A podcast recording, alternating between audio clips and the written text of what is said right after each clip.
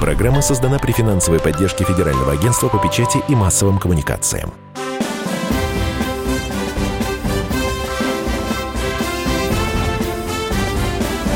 Предыстория.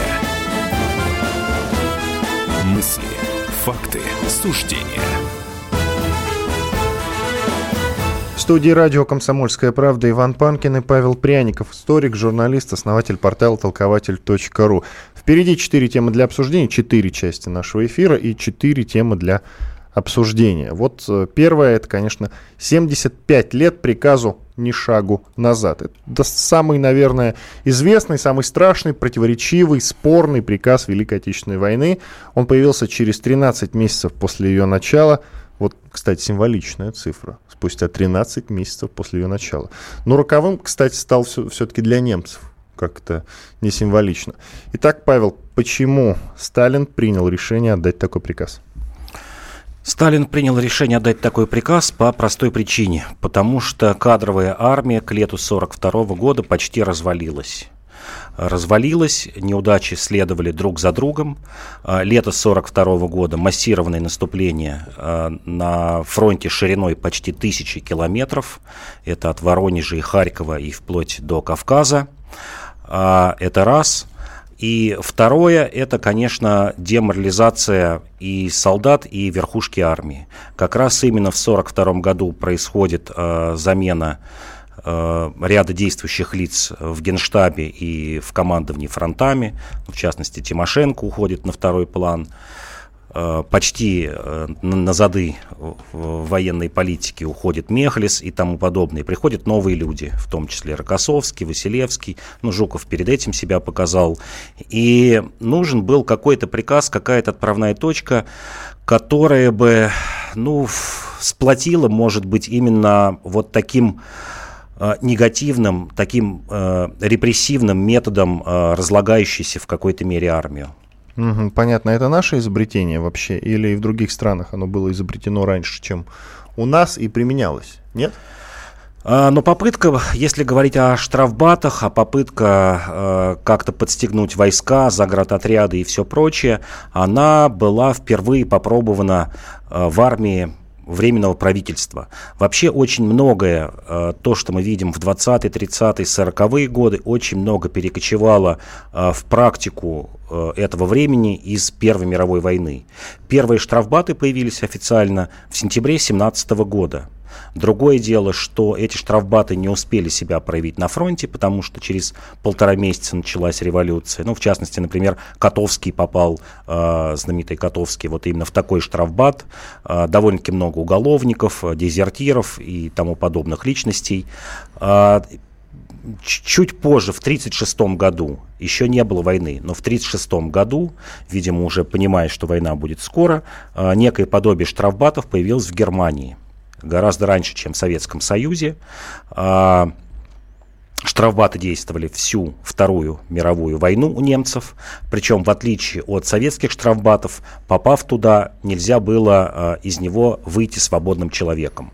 Если советские штрафбаты предполагали максимальный срок пребывания в нем 3 месяца, за которым сгорал твой уголовный срок, твои, твои преступления, либо до первого серьезного ранения, когда ты попадал в госпиталь, в немецких штрафбатах, даже если тебя ранили, ты все равно возвращался воевать в этот штрафбат. То есть это такая вот вечная получалась э, лямка. Угу. Так а что ждало паникеров среди э, солдат? Ну, понятно, что стояли люди с автоматами, да, позади, а если кого-то ловили? Ну, есть статистика, э, слава богу, в последние годы появилась статистика, которая говорит, как поступали э, с теми, кто попал в окружение, с теми, кто бросил э, окопы, побежал куда-то. Э, эта статистика показывает, несмотря даже на строгость приказа, о котором мы говорим, э, судебным преследованием либо расстрелом подвергалось не более 4-5% э, населения, э, солдат. Э, максимально цифра доходила как раз вот июль-август 42 года до 7-8%. А в подавляющем числе э, солдат этих, солдат и офицеров отправляли в тыл, формировали из них новые части. А, кого-то отправляли, как ни странно, посмотрел статистику, был, хотя небольшой процент, 4-5%, но тем не менее, их отправляли а, на оборонные предприятия, либо вообще в службы тыла охранять те самые лагеря. Но вот средний процент, те, кто подвергались репрессиям в той или иной мере, это 4-5%. Да, на фоне огромного количества людей, привлеченных к ответственности, например, только по московской компании, вот зима 41-42 года, это было около 200 тысяч человек, то есть 5% от 200 тысяч, это 10 тысяч человек, которые либо получили сроки, либо э, были расстреляны, вроде высокая цифра, но в процентном отношении небольшая. И 42 год – это изобретение штрафных батальонов, когда э, людям, покинувшим поле боя, люди, которые э, вызывали сомнения, это в основном те, кто попадали в окружение или бежали из плена, вот предлагали таким способом искупить вину. Э, есть такой, ну я бы не сказал, что небольшой миф, а скорее заблуждение, что штрафбаты состояли только из тех, кто был к тому времени в лагерях, нет. Большая часть, две трети примерно штрафных батальонов, и не только штрафбат, это опять расхожее мнение, гораздо больше было штрафрот. А, состояли именно из а, людей, которые провинились на поле боя. Штрафроты и штрафбаты, разница в чем? Разница в том, что штрафбат был самостоятельной единицей, попасть туда было ну, почти равнозначно тому, что у тебя будет смерть. А, я сейчас приведу такой простой пример, тоже есть статистика на этот счет. В штрафбатах погибало 57%, в штрафных ротах 44%. То есть из двух человек в штрафбатах погибал один. А, для примера, в кадровых э, действующих частях смертность была на уровне 7-9%. Вот сравните 50 с лишним, 40 с лишним и 7-9%. Штрафбат это самостоятельная единица, которая кидалась на сложные участки фронта для того, чтобы отвлекать противника, э, идти в разведку, идти первым в бой. А штрафрота, она состояла э, в частях более крупных, то есть в составе полка, в составе батальона, э, ну, в которой предполагалось, безусловно, тоже их использовать на опасных участках фронта, но вместе с другими, с другими войсками. И вот было понятие и штрафбат, и еще было понятие еще более строгое, стрелковый штрафбат. Вот еще одно такое понятие, э, когда действительно поднимали вот 800 человек, Э, тех, кто были в штрафном батальоне. Вот они шли в бой для того, чтобы занять какую-либо высоту или отвлечь противника от главного удара, в основном использовался на флангах. Но все понимали, что вот шансы твои погибнуть э, один к одному. Почему? Человек погибал один. Почему политических, так называемых политических заключенных не отправляли в штрафбаты? А, было... Вообще на фронт не да, отправляли? Нет, тоже, тоже небольшой миф. Отправляли. Отправляли тех, у кого были небольшие сроки или у кого была ссылка. А, хороший пример, вообще вот хорошие воспоминания оставил наш знаменитый этнограф Лев Гумилев, который сам попал э, в воинские части и, кстати говоря, не в штрафбат. А, вот когда мы говорим, что политических э, не отправляли штрафбаты, политические э, отправляли в обычные, в обычные части – в штрафбаты отправляли людей в основном с небольшими сроками, либо небольшие, либо средней тяжести. А политически, вот пример Льва Гумилева. Он отбыл свой срок э, весной 43 года, Э, получил еще 5 лет ссылки, ну, назывался вольно-наемный, в Норильске, не мог покинуть, ну, 5 лет ссылки.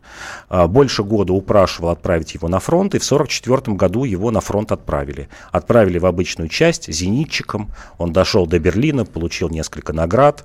А, еще один политический такой вот человек, который попал в армию не в штрафбат, это знаменитый писатель Карпов, который попал в 1941 году. Я как раз хочу напомнить, что впервые из лагерей начали забирать в армию 20 24 ноября 1941 года указ Сталина о том, чтобы людей с небольшими сроками судимости отправлять в армию.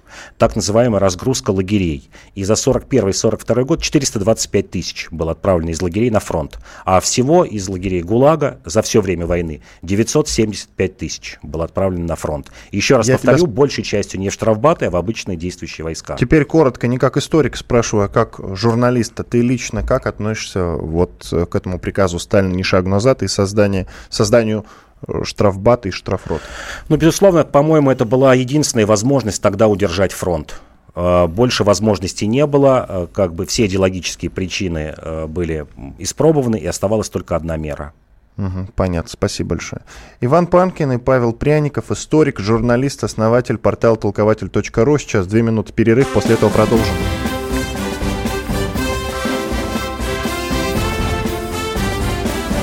Предыстория. Мысли, факты. Реклама. Радио «Комсомольская правда». Более сотни городов вещания и многомиллионная аудитория. Челябинск 95 и 3 FM. Эм. Керчь 103 и 6 FM. Эм. Красноярск 107 и 1 FM. Эм. Москва 97 и 2 FM. Слушаем всей страной.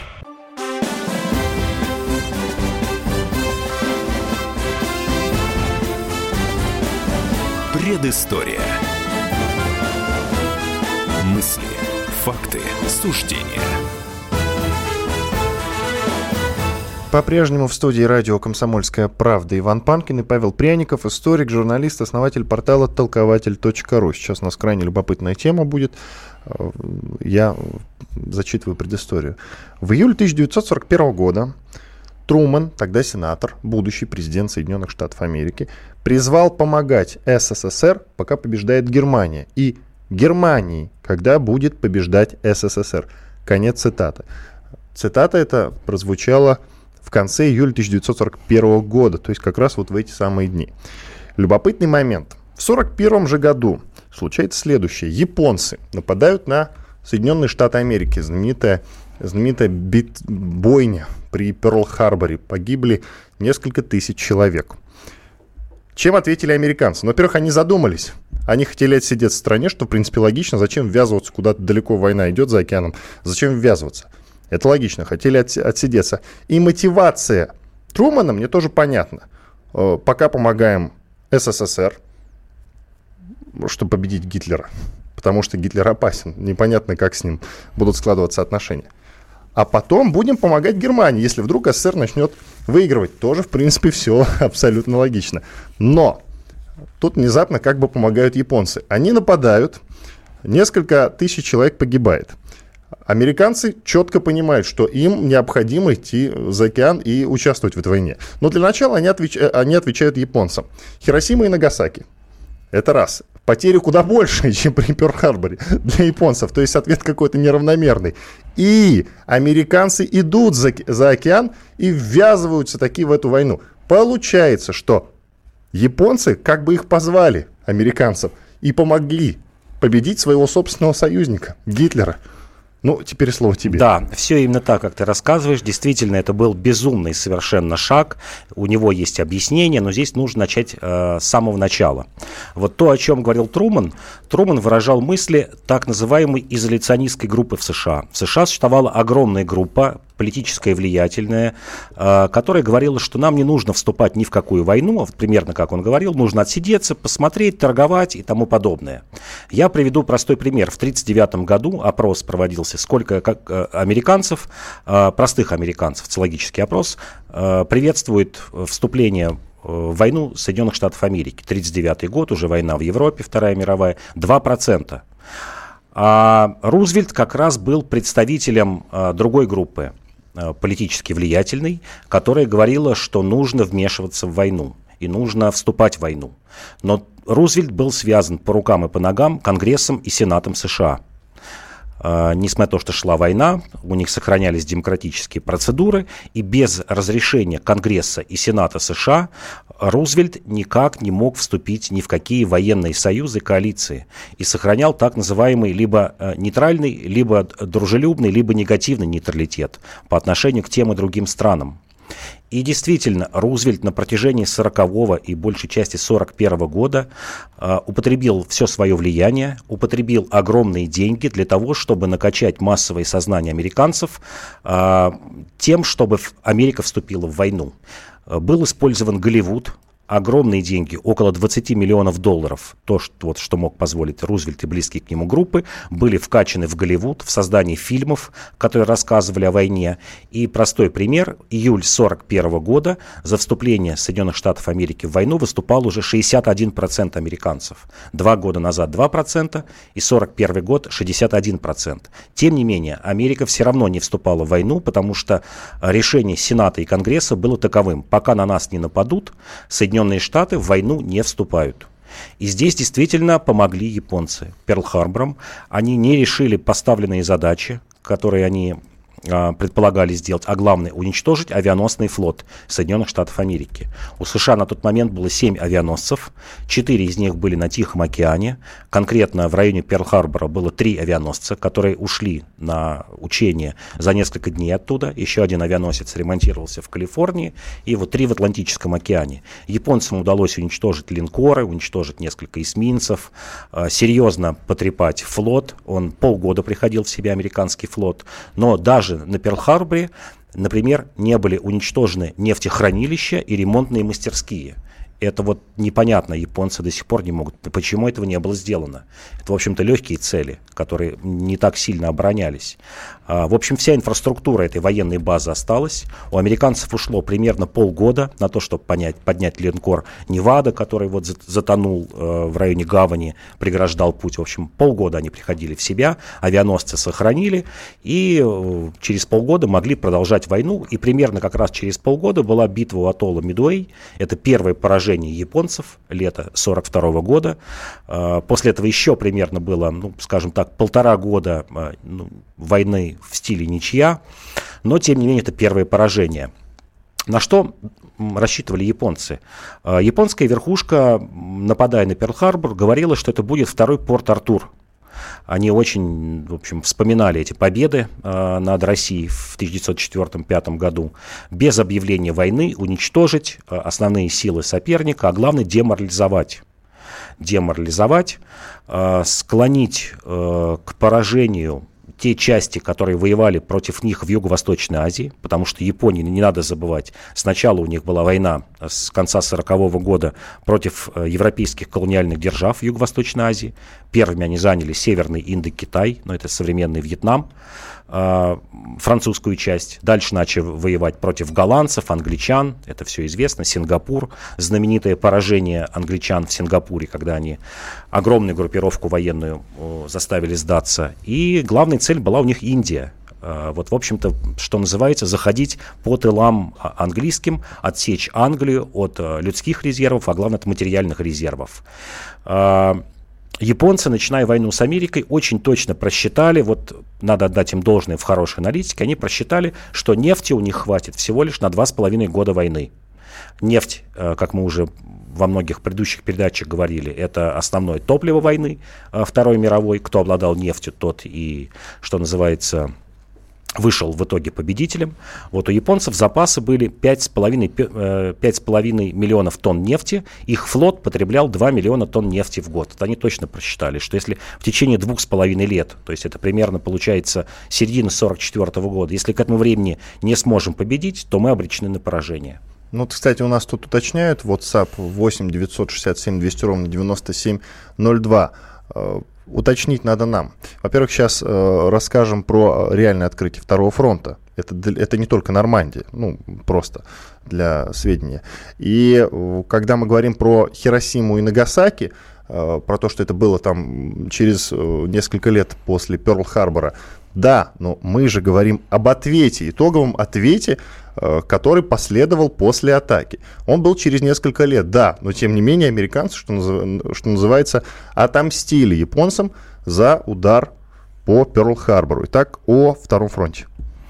Второй фронт, э, ну, первый фронт мы можем сказать, что для американцев первый фронт это был э, Тихий океан, воевать они начали с декабря 1941 года, а второй фронт, э, Рузвельт э, постепенно подводил американцев э, к войне против Германии, еще раз скажу, была очень влиятельная группа в Америке, которая соглашалась с тем, что с Японией, да, уже после Перл-Харбора воевать надо, Гитлер объявил 7 декабря, сразу после Перл-Харбора, войну, Герма... Войну Америки, но даже после того, как Гитлер объявил войну в Америке, в США оставалась влиятельная группа, которая была категорически против войны, против вступления в Европу. Ну, вот я, например, назову такого деятеля, всем известно, как Уолт Дисней который был мультипликатор, мал... да, который мультипликатор, ненавидел коммунистов. Да, ненавидел коммунистов, был страшным антисемитом. Форд ненавидел а, и коммунистов, и был антисемитом. И даже был такой знаменитый летчик Чарльз Линдберг, а, совершивший много рекордов. Он, например, а, возглавлял такое общественное объединение, как «Америка превыше всего». В ней состояли в, в этой организации в основном ирландцы, которые ненавидели Англию, а ирландцы это, в общем, третья по численности группа этническая в США в то время после англичан, немцев и вот ирландцы, которые считали, что враг нашего врага наш друг, что если немцы бьют Англию, значит, мы должны быть за немцев. И Рузвельту пришлось в течение, ну, почти двух лет, до 43 года, преодолевать сопротивление этих влиятельных групп. То есть, которые говорили, да, мы воюем против э, Японии, продолжаем, но Германия это что-то вторичное. И Рузвельт начинал, ну, скажем, с каких-то постепенных шагов. Первый шаг был это отправка воинского контингента в Исландию. Ну, вроде ничего не значит, там несколько тысяч человек всего лишь, никакого театра боевых действий там не было, э, но, тем не менее, вот так вот потихоньку приучал, что американские войска должны идти в Европу. А далее, 42 год, 43-й, это уже высадка в Северной Африке, пошли они вот неожиданным путем. А, пришло понимание, что нужно вступать в войну в, в Европе хотя бы потому, чтобы не дать Сталину завоевать всю Европу. Да, это вот такое циничное утверждение, но оно имело место быть. Коротко скажи, пожалуйста, немецкие, немецкое командование как-то с японским обсуждало удар по Перл-Харбору? Нет, не обсуждало. Для немцев это тоже была неожиданность. Угу. Они были в полной уверенности, что японцы должны воевать против СССР. Иван Панкин и Павел Пряников. Сейчас прервемся на 4 минуты, после этого продолжим. Оставайтесь с нами.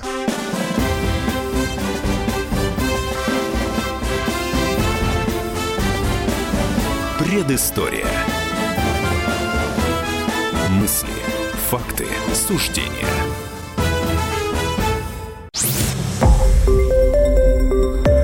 Радио «Комсомольская правда». Более сотни городов вещания и многомиллионная аудитория. Челябинск 95 и 3 FM. Керчь 103 и 6 FM. Красноярск 107 и 1 FM. Эм. Москва 97 и 2 FM. Эм. Слушаем всей страной.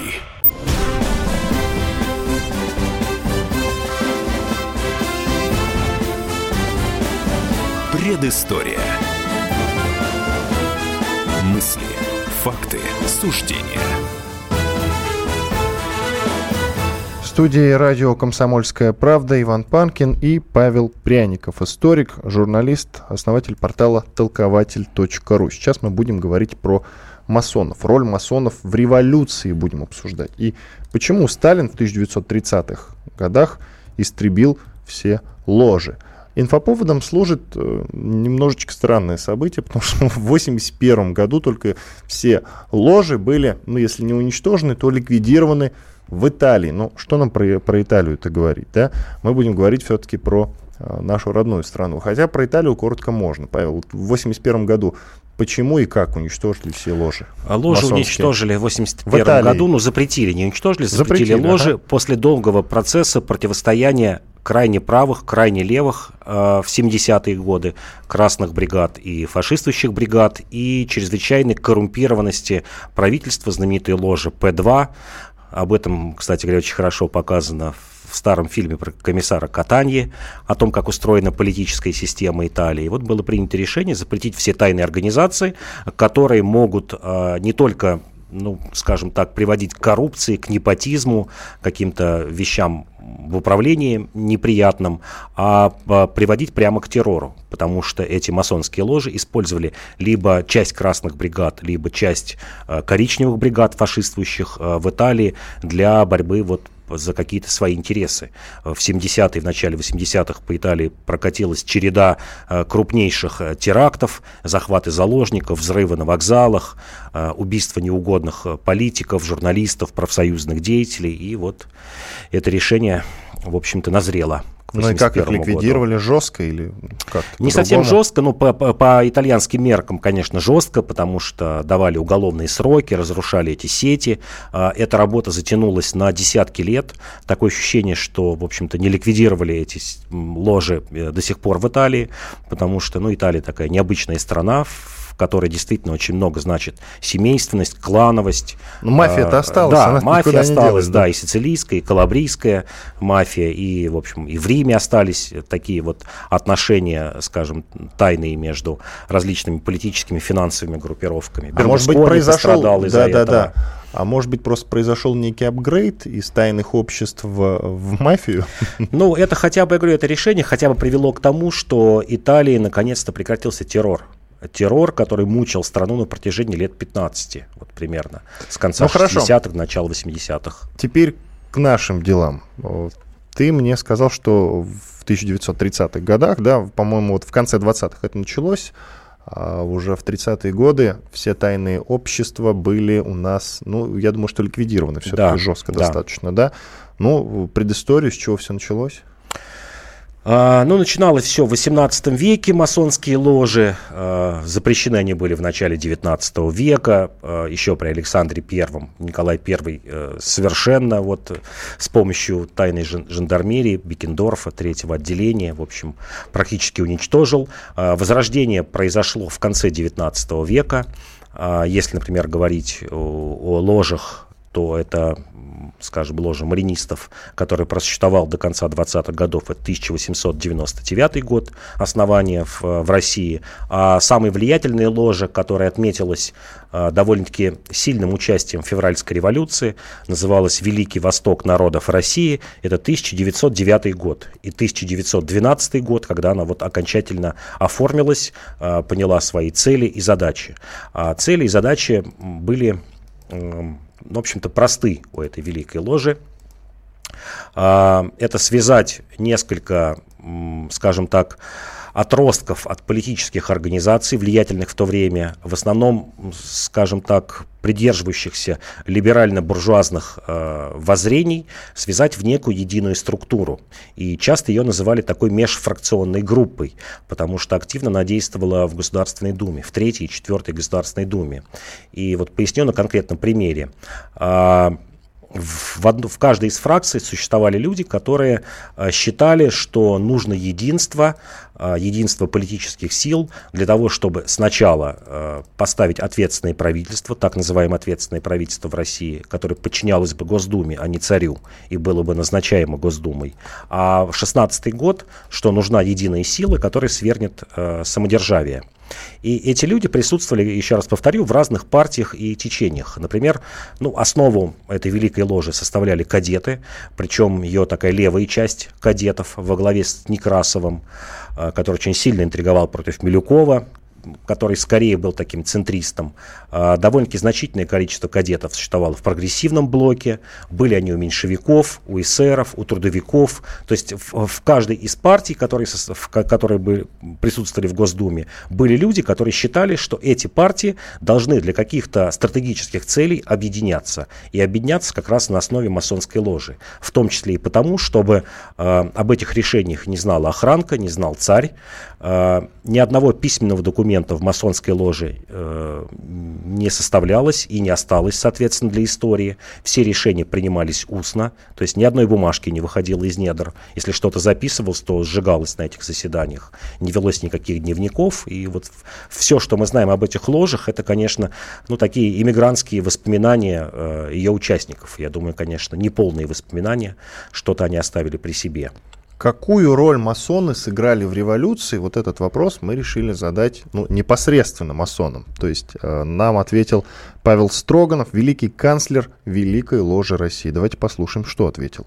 Утверждение некоторых э, историков и некоторых людей о том, что масонство сыграло какую-то роль в революции 17 года, на самом деле ничего общего с тем понятием настоящего масонства, которое знаем мы и знают настоящие историки, абсолютно не имеет. А, действительно, в начале 20 века существовала некая организация, которая называлась Великий Восток народов России и мнила себя масонской. На самом деле, э, эта организация не входила в всемирную семью э, великих лож не являлась масонской по сути, то есть даже не проводила никаких ритуалов, и э, масонская являлась только по названию. Действительно, там было огромное число и членов Временного правительства – и, и министров, э, и кого там только не было. Но на самом деле это было не масонство, это была политическая организация, просто мимикрировавшая под Великую Ложу, и не более того. То есть, по факту, масоны в революции 17 года никакого участия не принимали Павел Строганов, великий канцлер Великой Ложи России. Павел. Ну, естественно, я понимаю его, он защищает честь э, своей ложи и вообще масонов. Э, называться они могли как угодно, но, тем не менее, э, остальные масонские ложи, которых существовали десятки, в том числе и в 20-30-е годы, все же эту великую э, ложу Великого Востока народов России признавали масонской, сами себя они считали масонами. Да, я согласен, что ну, если говорить э, масонскими терминами, э, ложи в России всегда были низкого градуса, а, то есть невысоко э, котировались среди европейских масонов. Это такая была периферия масонского движения. Даже в период расцвета в конце XVIII века, в начале XIX века, такое подчиненное положение. Но, тем не менее, там, может быть, каких-то ритуалов не было, но, тем не менее, сами себя, еще раз говорю, повторю, они называли масонами, э, сохраняли, в общем, тайную, тайную организацию, и э, часть масонских лож перекочевали в 20-30-е годы. Вот там как раз было много масонских ритуалов, но никакого влияния на политику они уже не оказывали. Наоборот, политики оказывали влияние на эти масонские ложи. И э, когда он говорит, что было э, большинство во временном правительстве, нет, большинства не было, было всего лишь 5 министров из 12 э, масонами, в том числе Керенский, Чхиидзе, Некрасов, Коновалов, постоянно это число менялось. Максимум был 6 э, человек из 12 министров Временного правительства принадлежали к масонским группам. И причем среди них тоже не было к концу 17 года единства. Произошел раскол. Раскол по отношению тому, что делать э, с, с войной, что делать, какой, как, какое отношение должно быть к мятежу Корнилова. Ну, тем не менее, к октябрю 17 года и эта масонская ложа Великий Восток народов России разделилась на несколько фракций. Ты знаешь, вот с этим Павлом Строгановым, великим канцлером Великой Ложи России, мы 3 сентября 2016 года беседовали, ну, то есть почти год назад. Год уже прошел, ничего себе. Он приходил к нам сюда в студию, и с ним э, беседовал один из наших журналистов, Андрей Михайлович Баранов, политический обозреватель. Я сейчас приведу кусок беседы. Кстати, эту беседу вы можете найти на сайте kp.ru. Очень любопытное чтиво, на самом деле. Считается, что масоны влияют на политику, Строганов отвечает. Мы не то что не влияем, официально даже не имеем права обсуждать никакие политические вопросы, а также темы, связанные с религиозными мировоззрениями. Это считается дурным тоном. Баранов, что же вы тогда чем вы вообще занимаетесь на своих тайных собраниях. Это некая нравственно-этическая система, которая сложилась за несколько веков. Вы можете называть ее философией. В силу того, что определенные ритуалы проводятся коллективно, образовалась социальная структура. Я не могу сказать, что мы формируем для себя здесь, в России, какие-то эксклюзивные цели. Нет, это всеобщее братство на всей планете. Например, собираем денежные средства в помощь людям, страдающим онкозаболеваниями. Баранов. Но ведь есть политические партии, есть церковь, общественные организации, где можно заниматься той же благотворительностью.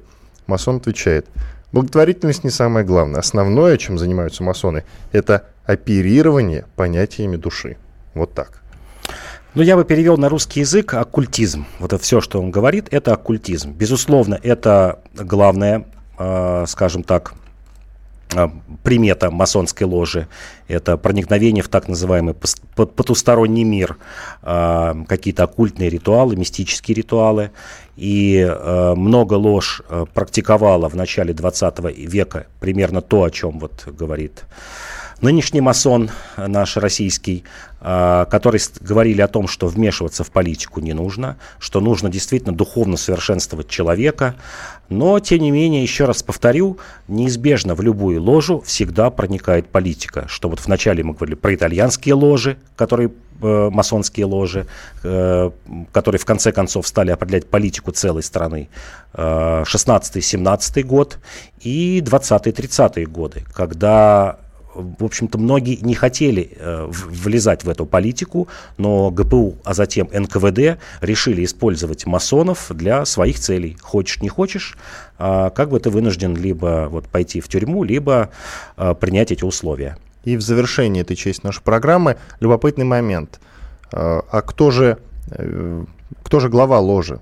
Великий мастер – это Андрей Богданов, политтехнолог, кандидат в президенты России на выборах 2008 года мы не обсуждаем политику. Ну Иван Панкин и Павел Пряников, историк, журналист, основатель портала толкователь.ру. Через две минуты продолжим. Оставайтесь с нами.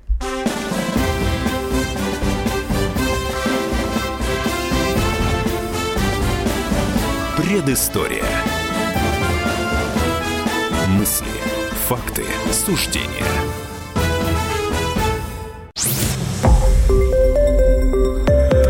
Радио «Комсомольская правда».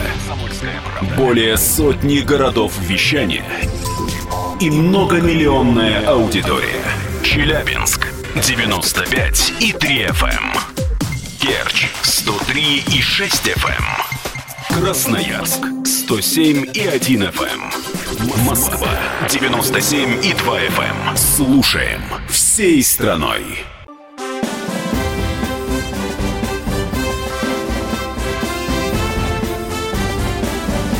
Предыстория. Мысли, факты, суждения. Иван Панкин и Павел Пряников, историк, журналист, основатель портала толкователь.ру в студии радио «Комсомольская правда». Продолжаем. В июле 1969 года, вот как раз в эти дни, в конце июля, американские астронавты высадились на Луне. Или намного позже. Был ли лунный заговор. Правда ли, что американцы просто разыграли весь мир, чтобы разорить русских в попытке их перегнать? Вот об этом мы и поговорим. И, кстати, конечно же, обсудим скандальную видеопленку, которая не так давно, кстати, появилась в интернете, якобы снятая культовым американским голливудским режиссером Стэнли Кубриком. Он, кстати, не был американцем, но тем не менее. А, что ты скажешь на это, Павел? Ну, я все же скажу, что американцы были на Луне. Для меня это непреложный факт. Я прочитал очень много об этом историй, высказываний. А, ну, для меня, например, имеет значение мнение как раз Алексея Леонова, нашего летчика-космонавта, который, кстати, с советской стороны должен был бы высаживаться на Луну. Он сказал, что да, высадка на Луну была. Об этом говорил даже Владимир Путин однажды. Сказал, что для меня это тоже является ну, истиной в последней инстанции, что американцы были на Луне. Вот поверьте мне, как разведчику, что называется. Ну, очень много бы объяснений было тому, там, почему флаг колышется, были ли следы и тому подобное. Вот флаг колышется, просто вот кратко скажу, это из-за того, что э, он был сделан из армированной сетки, и вот когда его развернули под влиянием гравитации, вот происходило колыхание этого флага, вовсе не из-за того, что там ветер был. А дело не в этом, что были-то они, понятно, что они когда-то были. Были ли они на Луне в конце июля 1969 Нет, года? были, были, потому что были перехваты и спецслужб, и наши спецслужбы, и иностранные спецслужбы перехватывали сообщения э, о том, как происходили лунные программы. Например, когда наш луноход передавал первые снимки э, с Луны, по-моему, 70-й год, э, первыми поймали, что называется, эти сигналы астрофизики и затем разведка английская из Манчестера астрофизики. Они еще несколько дней выжидали, думают, что вот сейчас Советский Союз объявит о том, что вот такие снимки Луны пришли, только потом мы вот эти снимки разместим. Советский Союз несколько дней об этом не говорил, и англичане первыми разместили, получается, наши советские снимки. Радиоперехваты все эти были, разведка работала и с той, и с другой стороны, и это позволяет сказать, что, конечно, высадка на Луне была. И еще главное доказательство, что ну, те, той же программой занимался и Советский Союз. Это вообще остается как-то немножко в тени. Наши лунные программы, а, намечена она была на 68 год, то есть на год раньше должны были американцы высадиться на Луне. Но вот было несколько причин, почему нам этого не удалось. То есть с технической точки зрения тут никаких сомнений быть не может. Э, такая высадка возможна и обратно, в общем, э, скажем, прыжок с Луны на, э, на корабль, все это рассчитано. Наши действовали примерно примерно по тем же самым схемам, как американцы, разницы большой не было. Но не удалось, к сожалению, эту лунную программу сделать, как я уже говорю, по нескольким причинам. Их можно бесконечно называть. Я, пожалуй, назову вот две или три главных причины. Первое – это ненормальные конкуренции между несколькими конструкторскими бюро. Их было три, а под конец даже четвертое, НИИ-88 который делал экспертизу трех конструкторских бюро. У американцев было одно бюро, то есть они сосредоточили всех своих специалистов в одном месте. А у нас, еще раз напомню, три конструкторских бюро конкурировали друг с другом и часто, в общем-то, даже в какой-то мере нечистоплотно в частности, отношения Мишин, Галушко, это отдельная тема, уже в 70-е годы. Вторая причина, не смогли создать тяжелую ракету, которая могла бы выносить, э, ну, довольно-таки значительные э, грузы. Э, американская ракета выносила 118 тонн полезного груза, на основе которого формировалась вот такая мини, если совсем таким профанным языком говорить, мини, мини-станция, которая вот отправлялась на Луну. А наши возможности позволяли только до 40 тонн модернизированной ракеты, в реальности 19 тонн. Было 4 неудачных запуска ракеты Н-1, которая должна была бы нести эти грузы. А, была такая программа, что нет, давайте выносить эти грузы маленькими частями уже на орбите собирать из них большую станцию, на основе которой будет высадка на Луну. Но вот, к сожалению, ничего этого не получилось. Эта лунная программа действовала до 70-го года, затем ее свернули, потом было второе рождение программы. А второе рождение программы они вообще мало, ну, сейчас говорят, тогда говорили. В 60-е годы публиковалось много научных работ в научно-популярных журналах, в частности, вот «Техника молодежи». Я специально перед эфиром прочитал эту статью, 64-й год «Техника молодежи» описывала э, лунные станции, как э, Советский Союз должен был бы сделать первые колонии на Луне. Э, когда мы понимали, что мы отстаем в лунной гонке. В 1964 году было понятно уже, что примерно на 2-3 года идет отставание. Э, было принято решение переплюнуть американцев хотя бы тем, что пусть мы не первые высадимся на Луне, зато мы первые сделаем лунную станцию орбитальную, на которой будет жить большая команда людей в течение года, проводить там опыты и, как ни странно, ну, возможно, как раз странного ничего нет. Это попытка, я бы так сказал, задобрить в какой-то мере Министерство обороны и вообще ответственные ведомства, чтобы выделили деньги на эту программу. Так вот, была программа по добыче изотопов гелия э, который предполагалось использовать в еще одной такой большой программе Советского Союза термоядерный двигатель. Ну и, а. конечно, ну и, конечно, отсутствие Э, Сергея Павловича Королева. Это да, безусловно. Январь 66 года, это был главный мотор вообще космической программы. Человек, у которого ну, было... ты имеешь в виду в 1966 году его не стало? Умер, да, не да. стало. У него было совершенно другое видение космической программы. После смерти Королева, ну, в узких кругах наших космонавтов стали называть, как и американцев, астронавты. Это такое понижение, скажем, технический термин. Потому что Королев мечтал э, выйти в космос не просто ради того, чтобы обогнать Америку или там проверить какие-то приборы, а вот он был наследником тех космистов 20-30-х год, Циолковского, и прочих людей, которые говорили, что космос нужен для колонизации Солнечной системы, для улучшения человека, для того, чтобы осваивать а, новые планеты, делать человека лучше. Ну, в общем, такая большая, большая философская программа. А дальше было принято решение после смерти Королева а, заменить людей э, механизмами и роботами. Э, если бы это произошло, одним из, кстати говоря, таких пропагандистов был да, величайший конструктор Глушко, но у него вот было такое видение, что люди в космосе вообще не нужны. Нужны роботы, механизмы, которые все будут делать за человека. И даже на Луну он предлагал, говорил, давайте отправим какие-то прототипы, которые сами соберут там станции, модули, э, будут вот проводить опыты, отправлять какие-то результаты на Землю. И, в общем, человек, и слава богу, этого не случилось. И иначе, если бы он победить, а у него был большой такой административный вес, а, в первую очередь в Министерстве обороны, он был таким хорошим другом Устинова, маршала Устинова, министра обороны. И вот еще бы чуть-чуть, и мы могли бы в 70-х годах лишиться орбитальной космонавтики. Ну а теперь насчет этой скандальной видеопленки, которая появилась в интернете, снятая якобы известным американским, британским режиссером Стэнли Кубриком. Он ее снимал, как ты считаешь, а если снимал, то зачем?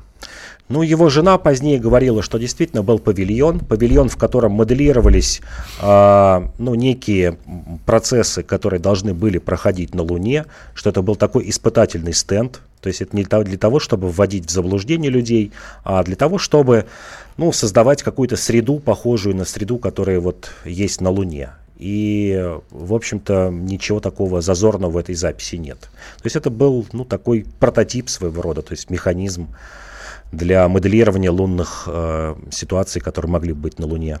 А ты не думаешь, что э, действительно была снята это, э, снята тогда, нет, снята, сняли, э, сняли этот видеоматериал и снял его действительно Стэнли Кубрик. Сделал он это для того, чтобы, если что-то пойдет не так, это могли предъявить всему миру, мол, все прошло нормально, мы там были. Вторая версия тоже есть, да, а, что если не будет а, получена пленка или если люди, а, американцы, погибнут, не смогут возвратиться на орбитальную станцию с Луны, то действительно была такая задумка, я вот к этому отношусь 50 на 50. То есть могло быть, могло не быть, но зная то время, 60-е годы и там начало 70-х, как бы психологию тех людей, когда действительно нужно было доказать э, сопернику, что тот или иной факт совершился, я думаю, что это могло быть. Доходило вообще ведь до такого, ну, сегодня тяжело представить, даже вот в лунной программе, доходило вот до такого, может быть, и абсурда. Например, наш академик, величайший физик Зельдович, предлагал отправить аппарат э, космический на Луну с ядерной бомбой и взорвать ее на Луне для доказательства того, что мы вот э, покорили первыми Луну, чтобы люди с Земли увидели этот ядерный взрыв на Луне, заранее сообщили сообщить там точное время, условно говоря, там в 23 часа 4 минуты, все смотрите, будет яркая вспышка на Луне. И, кстати говоря, подобный план был у американцев. Вот Зельдович в 1974 году это предлагал сделать. Я так понимаю, что высадка на Луну это было своеобразным ответом русским, да, Советскому Союзу, потому что мы все-таки первыми вылетели за пределы. Вот, это понятно. Но а, непонятным остается другое. Почему после этого все, ничего нового не случилось? Мы до Марса не долетели, да и Луна, в общем-то, толком не исследована.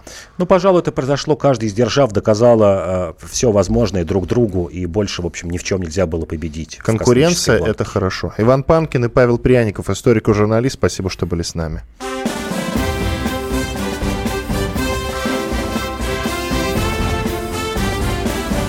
Предыстория.